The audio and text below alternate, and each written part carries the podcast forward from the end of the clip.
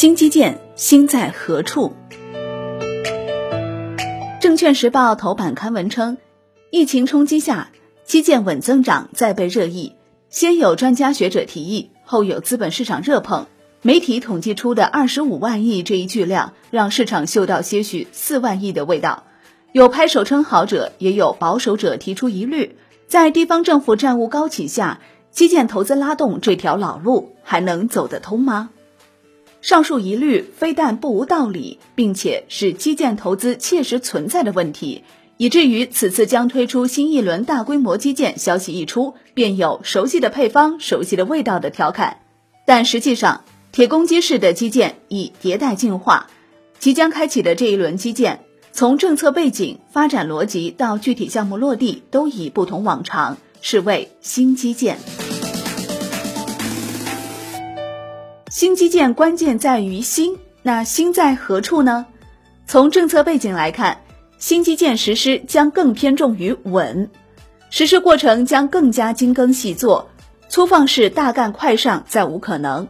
早在二零一八年底召开的中央经济工作会议中，就对新基建有所提及，当时明确了五 G、人工智能、工业互联网、物联网等新型基础设施建设的定位，随后。加强新一代信息技术基础设施建设被列入二零一九年政府工作报告。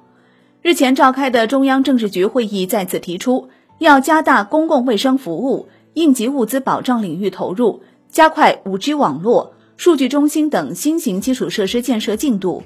值得一提的是，自二零一八年七月召开的中央政治局会议首提“六稳”以来，纵观近两年高层会议，“六稳”贯穿始终。新基建作为稳投资的重要方面，在其他拉动因素受到冲击时，或将进一步加速发挥稳定器作用。新基建着力的新范畴和领域，在历次会议中已基本被明确，主要可归为高技术和补短板两类。前者是未来中国经济发展要依靠的重要引擎，大力发展高科技已成为全社会共识；后者与民生息息相关，是百年目标的题中之意。近年来，五 G 商用、人工智能、工业互联网等快速发展，并且仍然处于加速阶段。智慧城市、数字经济、教育、医疗等多点开花，将资源向这些活力充沛的行业倾斜，经济和社会发展也将迸发出更强的生命力。考虑到当下的经济环境，新基建的投入方式或许也将发生改变，资金成本和效率将被更严格的核算。四万亿投放的二零零八年，中国 GDP 不过三十万亿，如今已是百万亿量级，资金边际效应递减是不争的事实。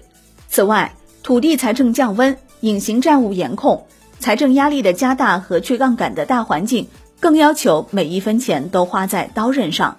二零一八年基建投资低速增长，二零一九年回升乏力，便是受此影响。如今新基建要发力。资金来源如何寻得，需慎重考量。好的，感谢收听，更多内容请下载万德股票客户端。我是林欢，财经头条，我们再会。